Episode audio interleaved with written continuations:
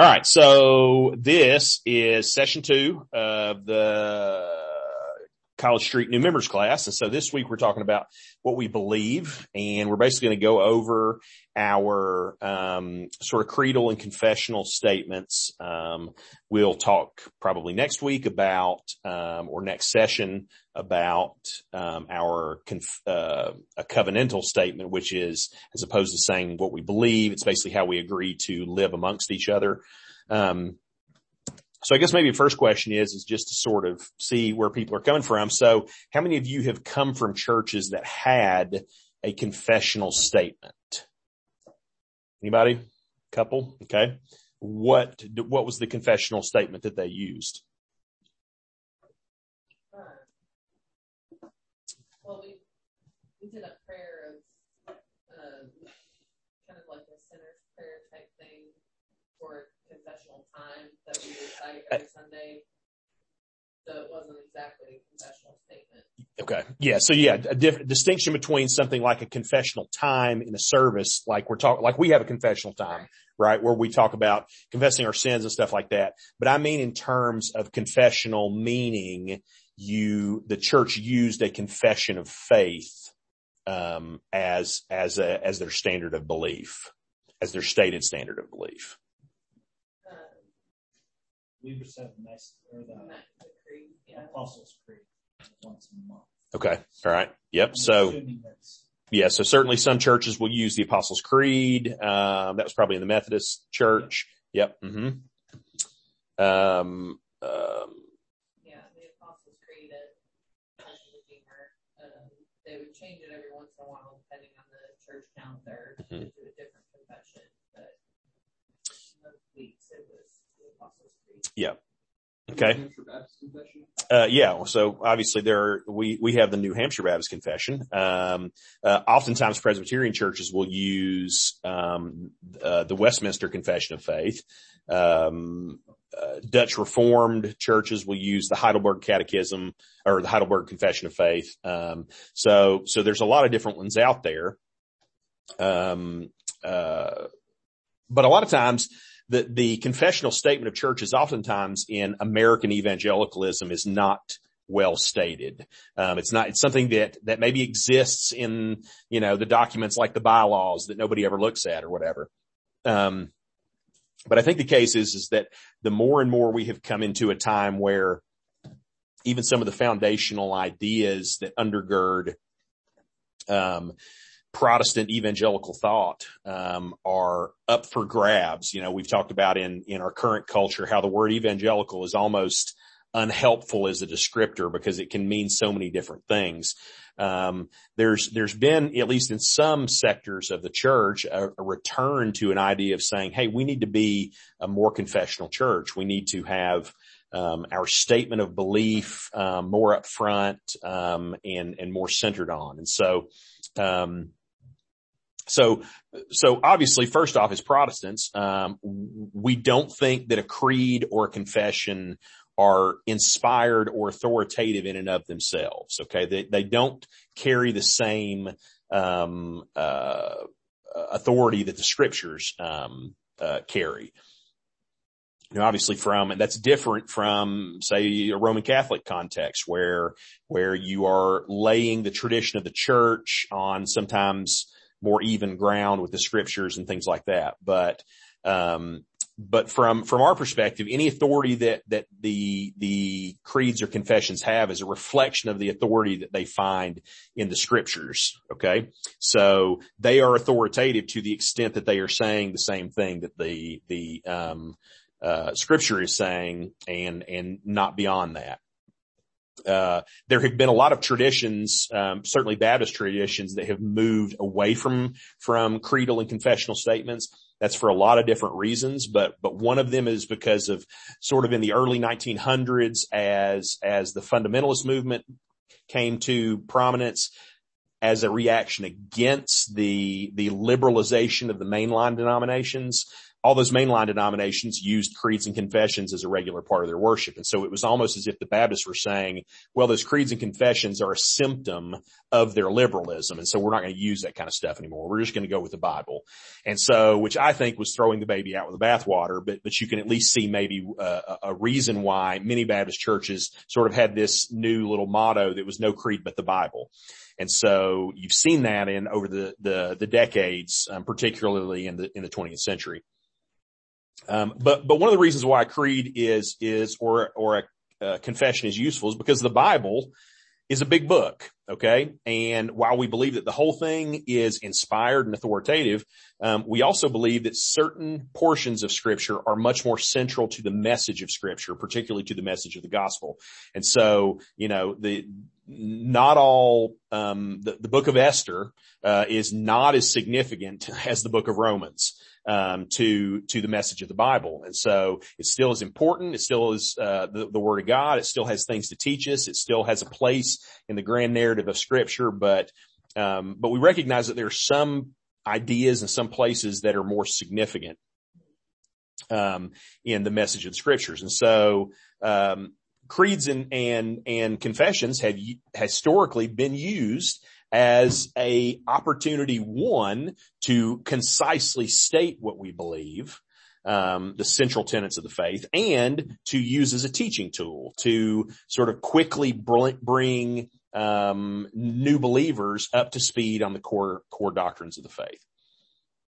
And so basically the purpose of this session is that we would get a clear idea of the beliefs of this congregation so that you can more clearly discern whether you would like to unite yourselves to our, our church or whether it would be wise for you to look somewhere else. Okay. And that's not to say, yeah, we're trying to run people off, but it is to say if, if, uh, if we fundamentally disagree on, on significant areas of the faith, then, then it's probably, um, this may or may not be where you want to end up. Um, now again, we're, we would be excited to have anybody here to learn and, and, and if people are willing to say, well, I'm not sure if I agree with that, but I am willing to, to stay and, and listen and, and see if, um, I can be convinced of these things, then, then obviously that's, that's great. Um, but, uh, but that may not be the case. So, um, but that's kind of what we're, we're shooting for today. And so I kind of, uh, we're, we're going to start off with this sort of image right here. Okay. And so this is sort of just an idea of didn't come across in your, in your, uh, um, uh, handout as well because of the, the coloring or whatever. But so this is sort of a, something that you could use as a idea of visualizing the theology of our church, right? So it's sort of these ideas of concentric circles that that keep on zooming in that we fall within uh, what we would call the orthodox belief of the church but we would we would then refine that to say we would be part of a Protestant tradition in that church, a Reformed tradition in that church, an evangelical tradition within that, a Baptist tradition, and then, and then a Southern Baptist. And you might even, and I've got something in here about the idea of a congregationalist. Um, but I would say that you could sort of throw that in with a kind of Baptist or, or something like that. And so, or even a kind of Southern Baptist. So, but we'll talk about that a little bit more in a minute. Um, and so, so it is right to say that we are all of those things. Um, we are all of these um, different categories of church, um, and our creedal and confessional statements reflect the the fact that we are part of these different traditions. So, um, again, in a general sense, um, the the Nicene Creed, which is what we use as our creedal statement, um, would put us in the Orthodox camp. Whereas the New Hampshire Baptist Confession would put us in a broadly Protestant Reformed Evangelical and Baptist tradition of the church. And then obviously the Southern Baptist is a little more refined. The Southern Baptist Convention didn't quite exist, I believe, at the time of the, the writing of the New Hampshire Baptist Confession. Um, but but most of the, the, the distinctives of being a Southern Baptist as opposed to just a Baptist have to do with emphases and entities, um, probably more than specific doctrinal beliefs. Um, and so we'll kind of talk about that when we get to it in a second. So, um, so a couple of uh, uh, things off the top. So again, the Nicene Creed um, is our uh, primary creedal statement, which places us in agreement with the historic teaching of the church and is recognized as the primary creedal statement for the Roman Catholic Church, the Eastern Orthodox Church, the Oriental Church, the Church of the East, and Protestant churches. Okay. And so what we find is this, uh, the Nicene Creed is about as agreed upon as any document in the church. Okay. Um, there have been more traditions who have affirmed the Nicene Creed than any other. And honestly, that's what the intention of using it is, is to say we are talking about the most broad description of Christianity. Okay. Um, so for example, there would be many of those groups that we just listed that we would disagree on major issues, um, in terms of things like the nature of salvation, um, uh, uh, the nature of the Bible and its authority and things like that. We would have big differences. But the Nicene Creed steps a little further back to talk about even in some cases more fundamental um, things. And so, um, you could you, you, we could talk about the ideas of say monotheistic trinitarianism um, uh, the the historicity of the events of of the new testament of the life of jesus and his miracles and his death and resurrection. Um, those are sort of like core ideas at the beginning of christianity probably in some cases so core that we don't even think about them um, uh, that much. But but the Nicene Creed affirms those things and, and affirms it along with all these different traditions um, of the church. Now, a lot of people would say, well, cool, why don't you use the Apostles' Creed? Um, because the Apostles' Creed is typically um, thought to be of, of earlier origin than the uh, Nicene Creed. Um, and there's a couple of reasons why we have chosen to primarily use the Nicene Creed instead of the Apostles' Creed. Um, the first would be is that the Nicene Creed is more uh, it represents the Trinitarian understanding of God in a more clear way than the Apostles' Creed does. Okay, um, and that's because there was a lot of stuff that went on discussing the an understanding of the Trinity and who Jesus was leading up to the Council of Nicaea and, and the Nicene Creed. Okay. And so, so we think that Trinitarianism is central to the faith. It is one of the primary, uh, revelations of Christianity. And so, um, there, there have been movements within the church in the last hundred years to say, no, no, no, monotheism is, is the big, reveal of Christianity? the answer is no, it is not. There's, there's other monotheistic faiths that are false faiths in the world, but Trinitarianism is, is not something that you, that has been, um, affirmed by other faiths or whatever. And so, so anyway, the Nicene Creed is, is, is more Trinitarian than the Apostles' Creed. Um, two, there's this thing in the Apostles' Creed called the Descent Clause. And so if you don't know what the Descent, uh, Clause is, um, it has his, uh, yeah, right. Yeah. So it has historically caused um, a little bit of confusion, has been interpreted in different ways that are both potentially biblical and less than biblical and these different things um, to the extent that some people uh, remove it from the creed and different things like that. Well, you bypass that by using the Nicene Creed because interestingly, the Nicene Creed does not have the descent clause in it although it is obvious that the Nicene Creed was at least in form based off the Apostles' Creed. And so, uh, to be honest, I've never gotten a, a, great answer as to why that is, but I, feel like it sort of indicates that maybe the Nicene Fathers were at least saying this may not be an idea that we want to put in the foundational ideas document. Um, right. Um, and so, so by using the Nicene Creed, you, you eliminate the, the confusion that comes along with that, but keeping the basic form of everything else in the Apostles' Creed. Um, and the third thing is, and this is another historical curiosity or whatever, the Apostles' Creed has never been affirmed by the church as a whole in terms of an ecumenical council. Um, so, so for example, to this day, currently, the Eastern Orthodox Church does not and has never used the Apostles' Creed. It does not recognize it as, as, as, any sort of official creed of the church because the church has never gotten together and had a council about it. They have gotten together and had a council about the Nicene Creed, so that is the standard that they use. Um, and so again, I think it, when a lot of times what we're trying to do when we talk about the Nicene Creed is we're trying to say we want to identify ourselves with the, the continuing stream of historic Christianity from the first century. And the Nicene Creed actually does that better than the Apostles' Creed does, I think. Um, and so that's, that's part of the reason why we use it. And so the, the text of the, the Nicene Creed is one that we read about every three or four weeks here at the church. Um, I believe in one God, the Father Almighty, maker of heaven and earth and of all things visible and invisible, and in one Lord Jesus Christ, the only begotten Son of God, begotten of the Father before all worlds, God of God, light of light, very God of very God, begotten not made, being of one substance with his Father, by whom all things were made, who for us and for our salvation came down from heaven and was incarnate by the Holy Spirit of the Virgin Mary, and was made man and was crucified also for us under Pontius Pilate he suffered and was buried, and the third day he rose again according to the scriptures, and he ascended into heaven and is seated at the right hand of the Father, and he shall come again with glory to judge the living and the dead, whose kingdom shall have no end. I believe in the Holy Spirit, the holy, uh, the Lord and giver of life, who proceeds from the Father and the Son, and who with the Father and the Son together is worshiped and glorified, who spoke by the prophets, and I believe in one holy Catholic and apostolic church. I acknowledge one baptism for the remission of sins, and I look for the resurrection of the dead and the life of the world to come. Amen. Right. You, you got to memorize it, right? Um,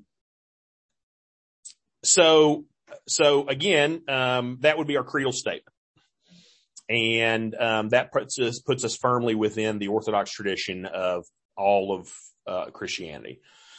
Um, when we come to the New Hampshire Baptist Confession, there's a lot of overlap that happens. So, um, so there are other places in the New Hampshire Confession that would also reaffirm that um, that orthodoxy, particularly in in sections like Section Two and Section Three of the New Hampshire Confession.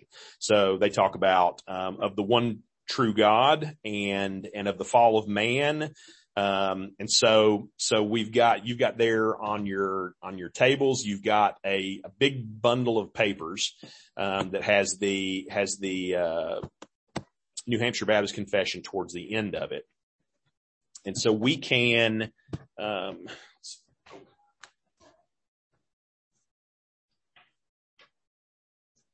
it will probably be a little much for the time we've got today to sort of go through and read every section. Um, but that's obviously something that you should do. Um, you should go through these things and, and, and we try to help you with that by reciting them each week and, and doing a section each week during our service.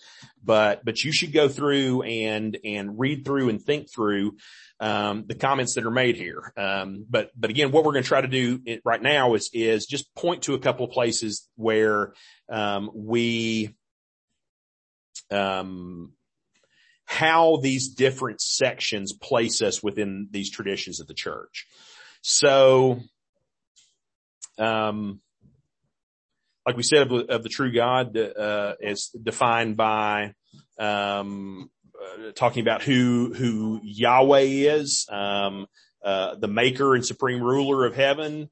Um, we, we augment our passage just a little bit, um, because in the original creed, it uses the word Jehovah. Um, we don't use the word Jehovah. We use the word Yahweh. Um, Jehovah is an, it's a, it's a, it's a stand-in word for the word Yahweh for, for people in the, in traditions that believe that it would be wrong somehow to say the name of God. Um, my belief is that God told us what his name is because he wanted us to know his name. Um, and so as long as we are using that in a right and, and God honoring way, there's not a, there's not a problem with us, um, using that, that name. And so, so that's one little thing that we've, we've augmented in the, in the confession. Um,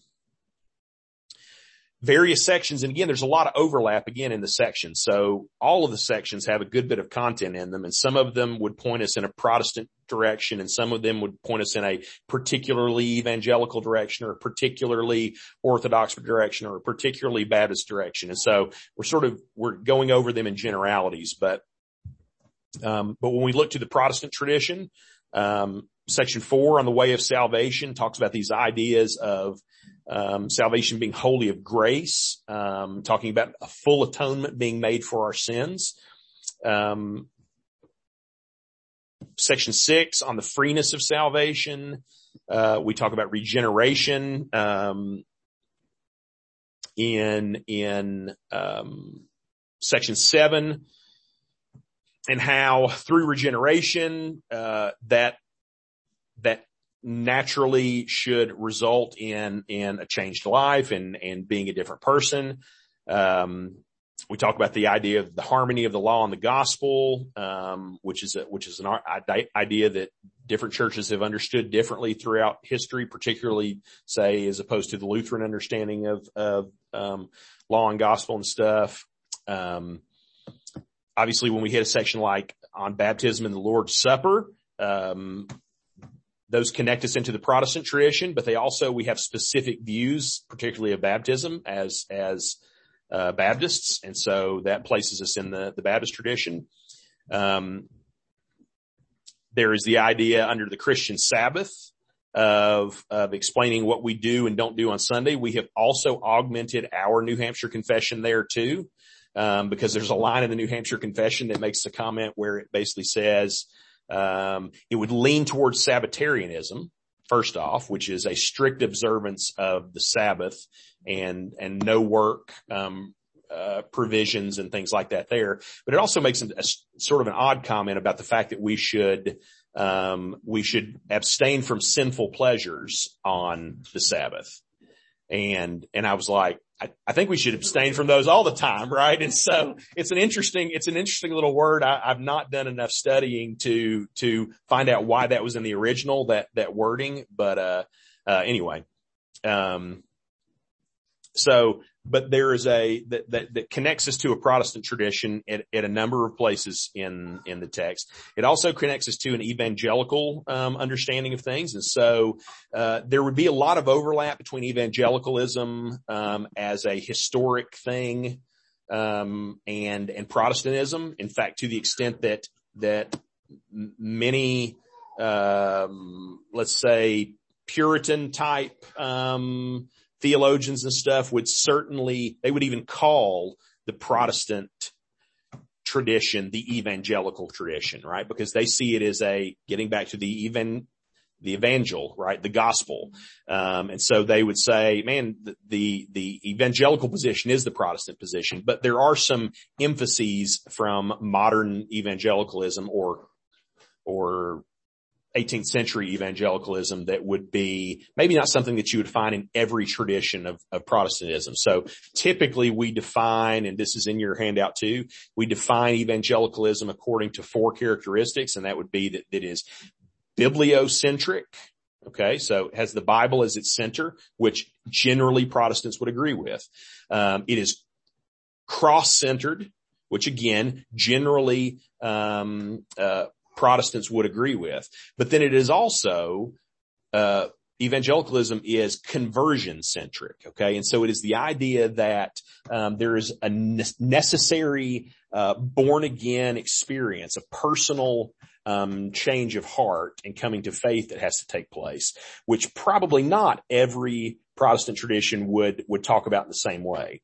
And then, and then a last piece would be the idea of, they call it activism, which obviously in our modern day context has a whole different connotation to it. But the idea that saying, of saying in the evangelical tradition, salvation works itself out by you doing good in the world. And whether that is missions, whether that is humanitarian and philanthropic causes or something like that, something that you know, probably would notice if you've read some church history is that after the Great Awakening, there's this huge um, rise in in different kinds of ministries, like ministry to the poor, uh, ministry to uh, try to get children out of the the factories and the work world, um, trying to educate children, trying to get um, safe working conditions for people, trying to uh, reduce the amount of drunkenness and alcoholism that was found in poor communities. You know, essentially like anti-drug,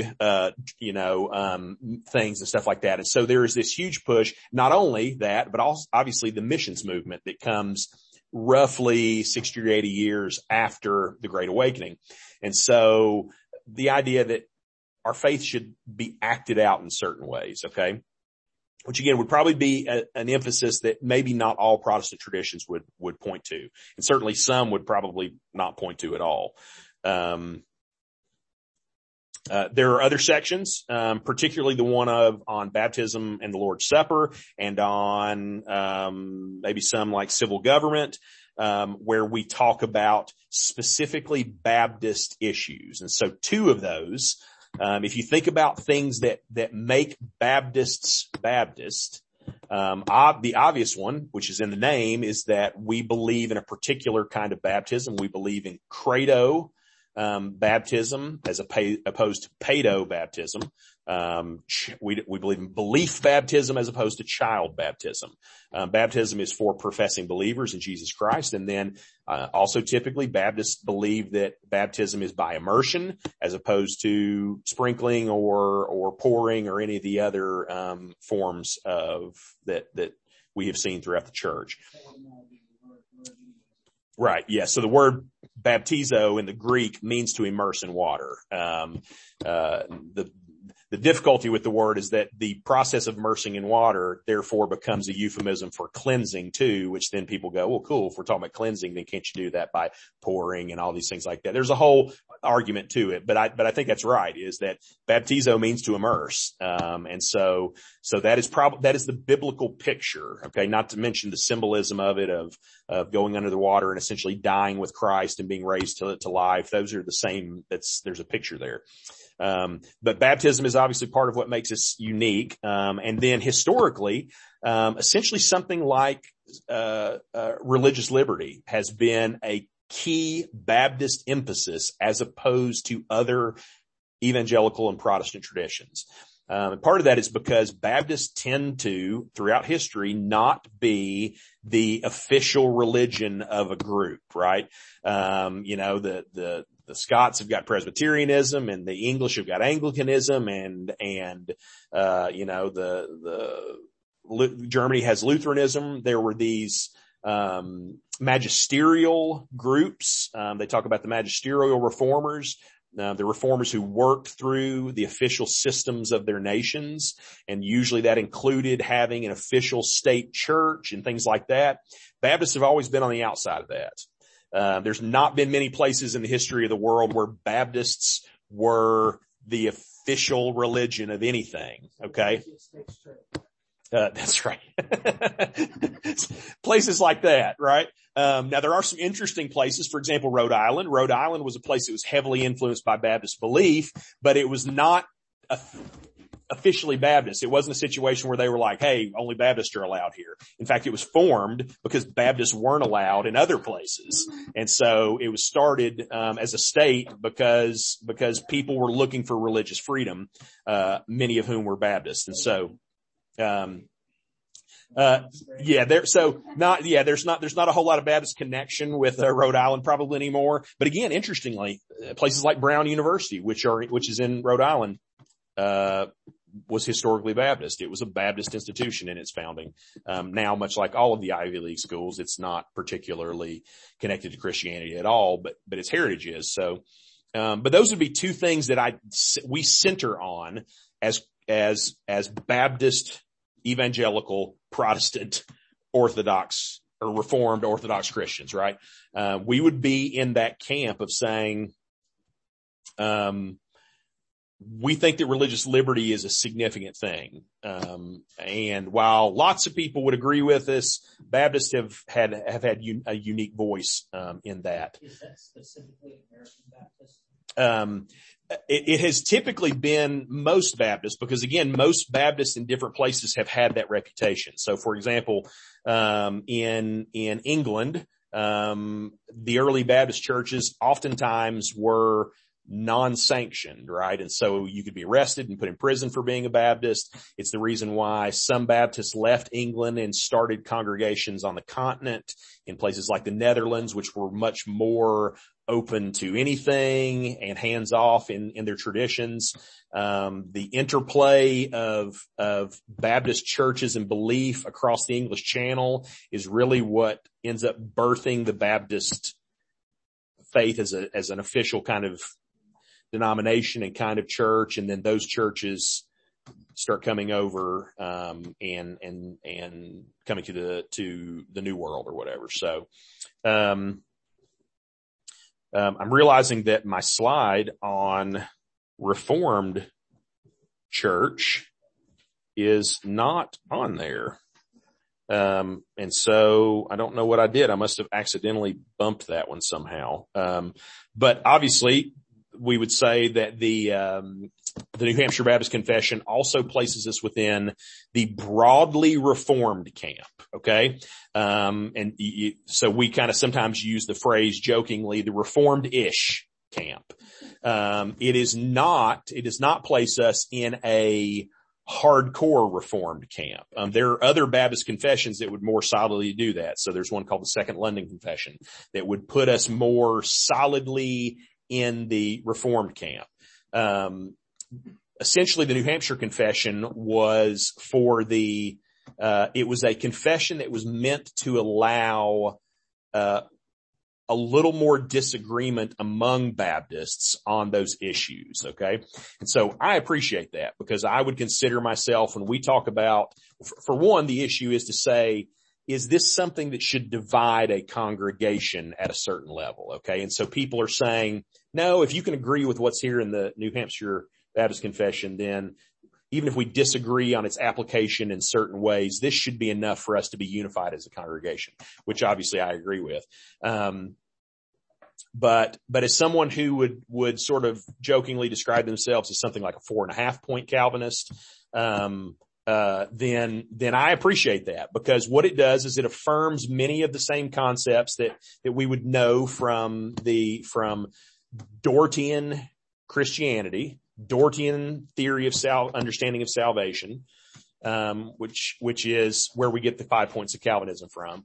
Um, it would affirm things like uh, total depravity. It would concern uh, approve of unconditional election and perseverance of the saints, and even irresistible grace in general. It would be less descriptive on limited atonement. It would basically take that issue and say, we're not going to really comment um, we agree that Christ's death is all sufficient and we agree that only the elect will be saved. But how that is applied and where the, where these things come together, we're going to leave open so as to not cause division on an issue that we don't think is, is primary to the unity of the church. Um, and so, and so that kind of brings us finally, um, uh, we could, we could, we could tie that in with the idea of congregationalism as well. Um, congregationalism is not unique to Baptist churches, but it is typically the way most Baptist churches work.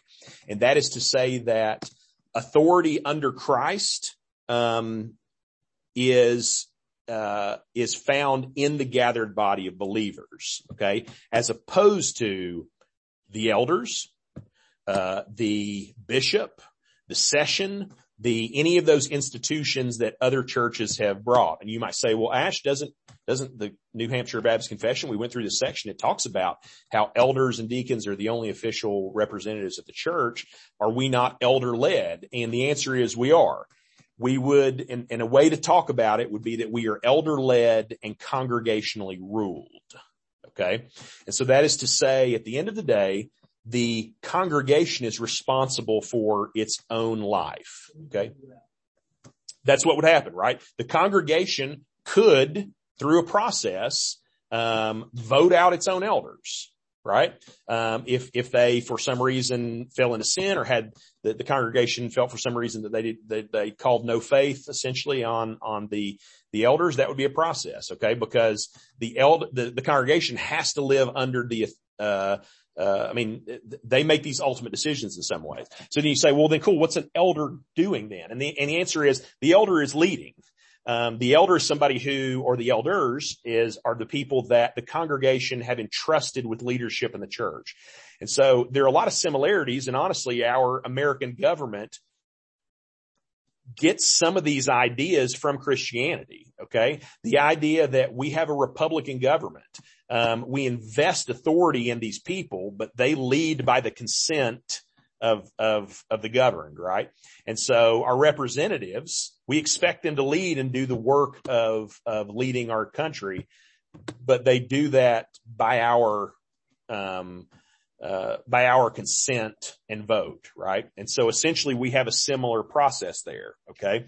Um, uh, because, and, and, and the ethos, the, the, the biblical warrant for that would be the fact that in most cases, when you read in the Bible, when there's an issue of discipline or something like that, it is the congregation that is called to do something about it, not the elders, right? They, the, the, they don't appeal to the elders to be the ones who make the decisions. They appeal to the people um, to be the ones who to who recognize things and make decisions. And I would argue you can you can trace a theme of that all the way back to the to the book of Genesis and the beginning of the church, and to say that this uh, this um, stewardship that Adam and Eve even have over creation is a kind of of um, congregationalism. It is to say that all people are invested with these responsibilities in the church, um, and that while there are specific jobs and roles for elders and deacons, that the, the authority rests on the church at the end of the day.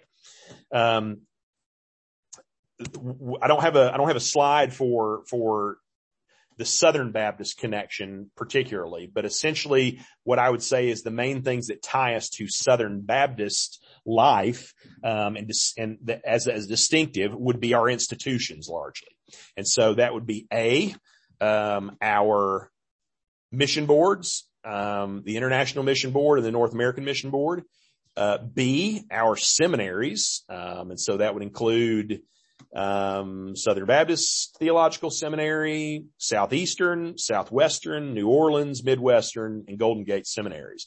And so, as institutions that are training um, uh, uh, Baptist leaders, um, and then the third uh, would probably be something um, uh, or, or would be institutions or entities like um, the Ethics and Religious Liberty Commission.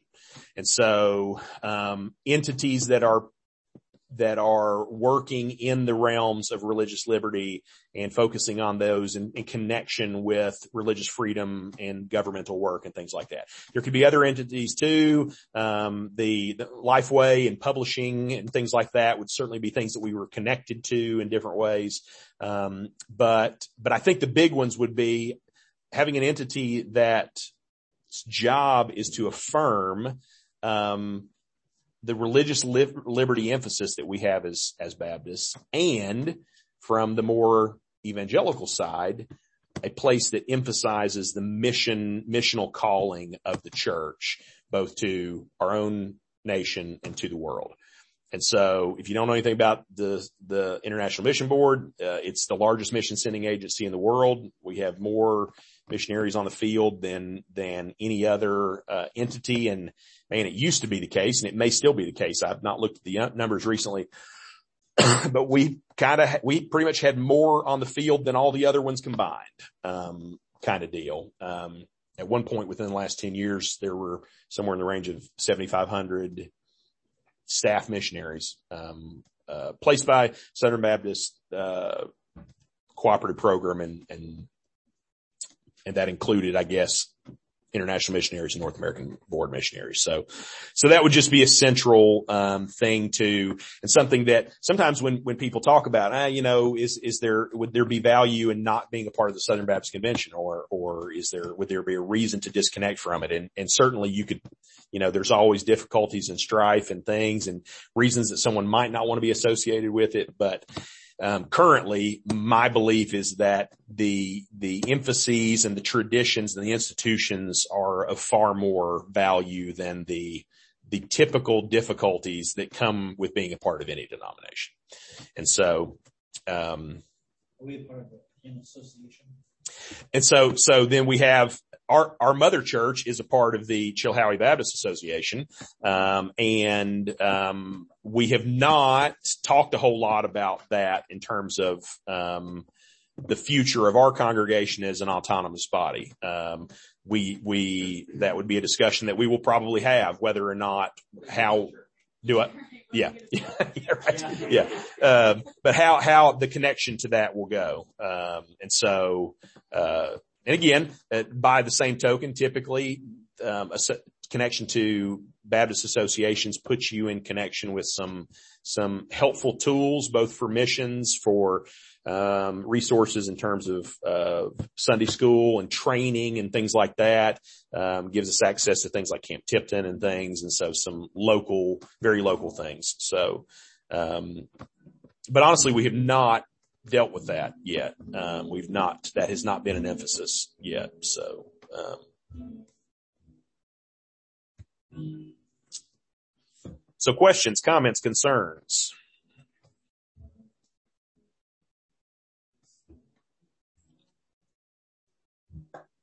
I'm sorry, apparently I, was that slide up a minute ago? Did I completely cut it off before y'all saw it? You say Lifeway is a Southern Baptist something? Entity, yeah. Yep. Something BH too. Uh, yeah, yeah, Broadman and Holman, um, publishing company and then Lifeway as a, um, yeah, and there are other, you know, used to be Sunday school curriculums and things like that. They're connected to each other. They were sort of the storefront of, you know, um, and there are other entities too. There's the, uh, annuity board, which is basically sort of the insurance and investment wing of the, of the SBC that deals with things like insurance and, and retirement and things like that. There are other entities, but, but maybe less central to the mission of the church, um, as opposed to the sort of daily function of the church. So, um, So the word mission, yeah, where does it come from? Yeah. How do like other denominations that are primarily have like missions? yeah. So, so the, the word there are, um, there's the word that is basically presbyteros, um, and the word that is episkopos. Okay. And essentially what ends up happening is you, one of those words, the bishop word is, is the episcopos word and it's, and it's basically the idea of an overseer. Okay. So then certain denominations throughout the history of the church have made a distinction between the role of the episcopos and the presbyteros, which the presbyteros would be the elder. And so they have said there are two different roles there. There is an overseeing role and then there is a, a pastor elder role that is more local. Okay. Um, and I am of the opinion, um, that those words are used interchangeably in the, in the Bible, that elders are overseers and overseers are elders, um, that we don't have bishops. Um, but obviously that has been disagreed upon, um, in the history of the church. So, um, and there's obviously practical things to that too, and, and all kinds of ways of, of, uh, ecclesiology that have worked themselves out through the history of the church in various ways. But, but that's the, that's the origin. And I guess like when I think of bishop, like coming from Methodist, it's gonna be over several, Mhm. and I don't really guess we have that type of, because every. Right. Yeah. And that's, yeah. So that is part of that Baptist identity is typically Baptist. And you know what? I think, did I have that on a slide or did I leave it off?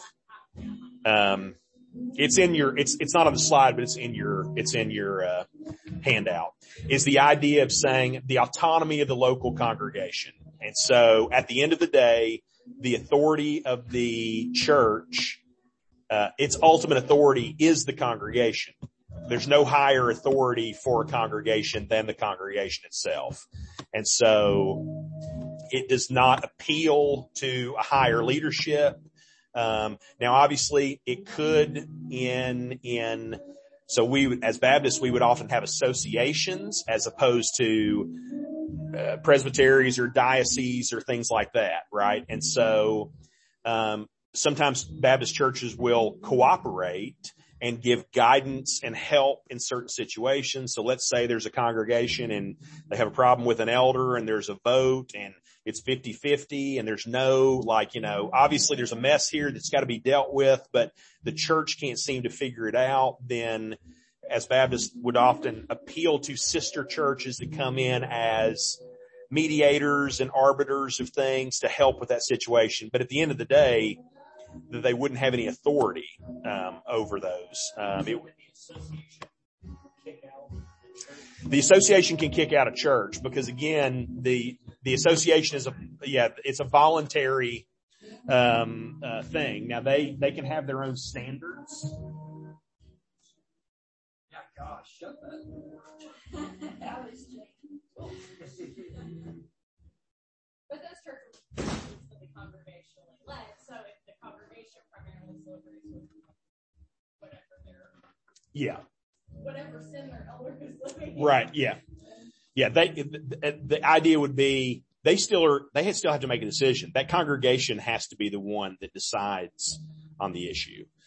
Um, so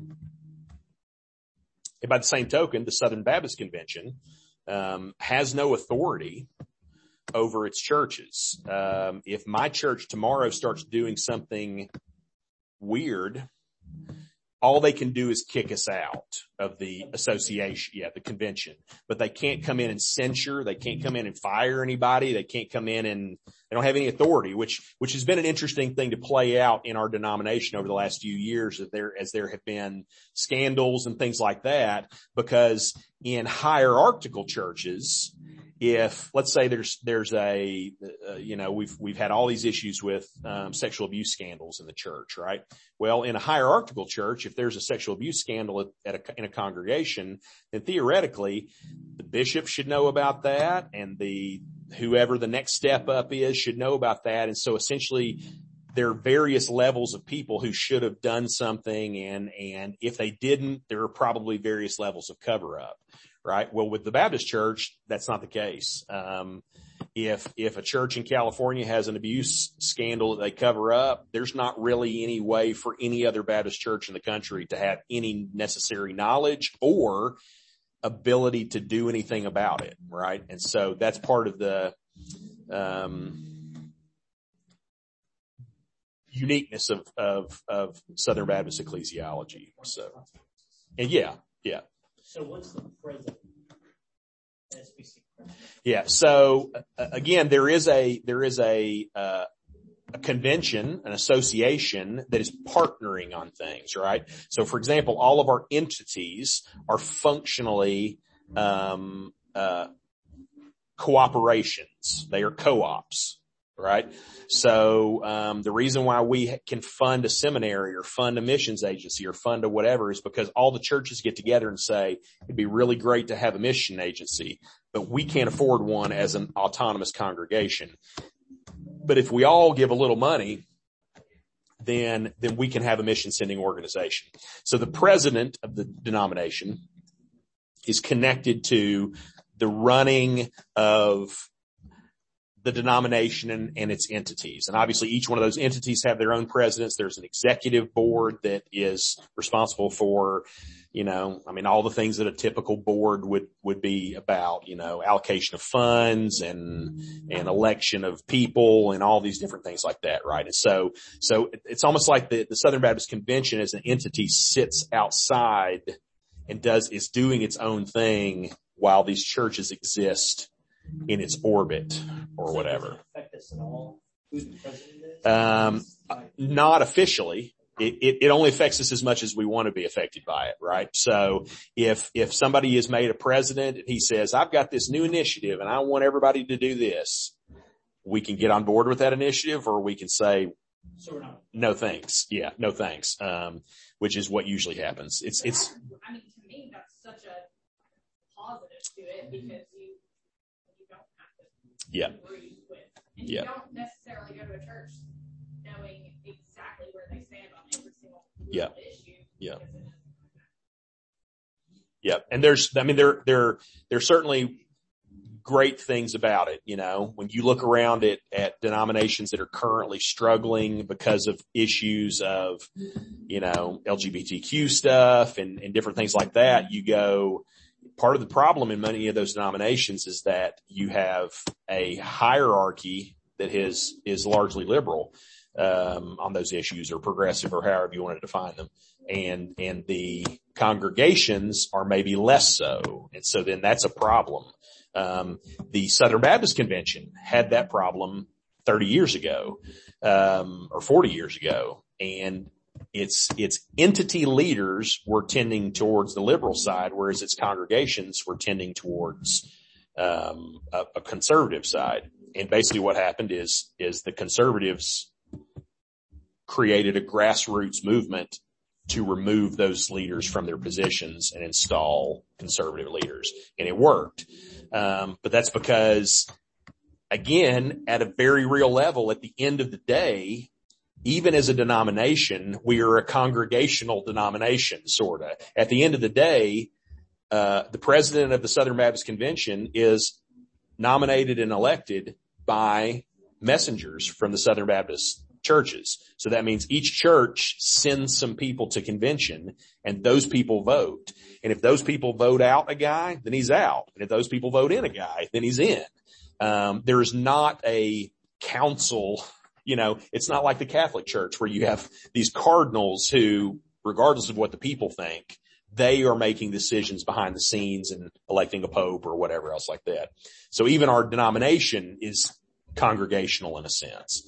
Um, but once those people are in their position, then they have a certain amount of leadership that they are allowed to perform until their, their time of service is up. Um,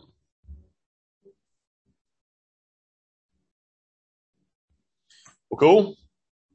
Well, so what I would encourage you to do is, and this is part of the the membership interview, is to talk about the um, when when we talk to you during the membership interview, it is to say, have you have you looked through the the confessional and creedal statements? Um, are you in agreement with them? Um, in general, again, um, I think there is a certain amount of, of, of a little bit of wiggle room in those things. There is not a, there is not a point to where you say, uh, you have to think about these things exactly the way I think about them. Um, uh, that's not exactly the point, but the point is to say, if you are going to be unhappy and it is going to go against your conscience to believe the things that our church believes, then it would just be wise for you to either not join or, and then in the long run, to find some place that more fits your, your convictions. Um, so we say that with all love. Uh, you had, were saying about the SBC allocating funds to seminaries. Yes. So Mohler always talks about how Southern is getting money from the government, this and that. Is it from the SBC? Is it from students? Is it from, I mean, Bo- Both. And, and, and a third one being donors. Um, so Are all Southern Baptist seminaries that way? yes. Yeah. So every southern, there is a, there is essentially a larger amount of money called the, the cooperative program. Okay. And it is the, you know, it's more than this, but you can think of it as the bank account that all the money goes into and then is distributed to the entities. Um, and that is at least partially seen over by the executive board and, and things like that. And so the seminaries get a certain amount of money from, from the cooperative program.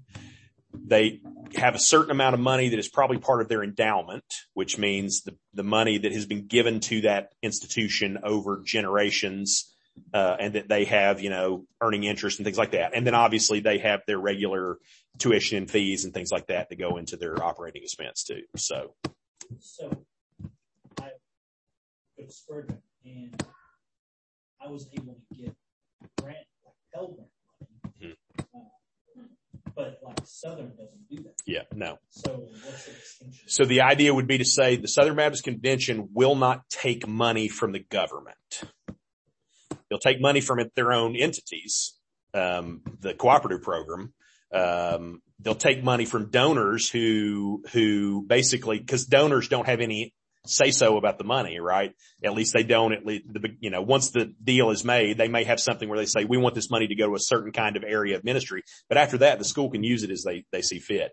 The problem with federal dollars, whether it's grant money or scholarships or, you know, federally backed um, loans is that oftentimes the government can come in and say, you are only allowed to have these loans if you abide by other things. Well, my Pell Grant was accepted. Is what I'm saying. At Spurgeon? Yeah. Yeah, but Spurgeon's not Southern Baptist. Yeah. It's not, it's not one of the official entities. Oh, I see. Yeah, yeah, Okay. Yeah. You can do. Got it. yeah, yeah. I was confused. Yeah. And there, and there probably are, I'm not sure how, um, again, it probably depends on the, so, uh, there are probably different kinds of money and different kinds of sources. They're Tennessee Baptist. Yeah. So, um, so the difference would be, um, so for example, there's probably some kinds of monies that come from the outside where essentially they're open-ended and there's no strings. And so the, the school, I, I don't know, you'd have to go in and look at the different things, whether the school would accept that kind of money. I mean, obviously like if somebody, personal individual writes a check and says, I want you to put this in your scholarship fund, like they'll just take it. Um, but that's because there's not the regulations that come along with the process. And there may be some kinds of, uh, um, I don't, I don't know. I'm not, I'm not, you know, uh, I'm not knowledgeable on whether or not there are kinds of money that come from the government that are n- completely un, no strings attached. Yeah. Yeah.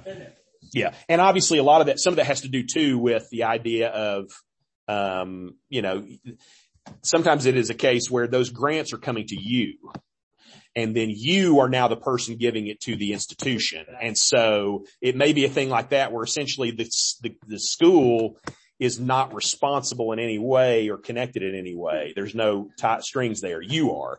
And so if you want to take your money that the government has given you and then do something with it, there's a difference there. So now again, I'm not an expert on any of these things. So, but Are there any undergraduate SBC schools? Like I. I, I don't think there are any undergraduate SBC schools at all, except for the ones that are connected to the seminaries. So most, most Baptist undergraduate institutions are connected to state conventions. So there's no Baptist universities. Right. Yeah. Now, obviously there, there are starting to be in a sense because The undergrad. uh, the undergrad programs at seminaries, um, which is a relatively, you know, there, there's more of those happening and, and those are gaining steam. Um, I think basically Boyce was just formed in the late nineties, I think. So, um, so the school's, you know, going on 175 years old. Um, but, but, uh, Didn't Canada just graduate? Who? Oh, was that her sister? Her sister I graduating? don't know. I saw on Facebook. yes. Oh, yes, she did. Yeah. Right. Sister?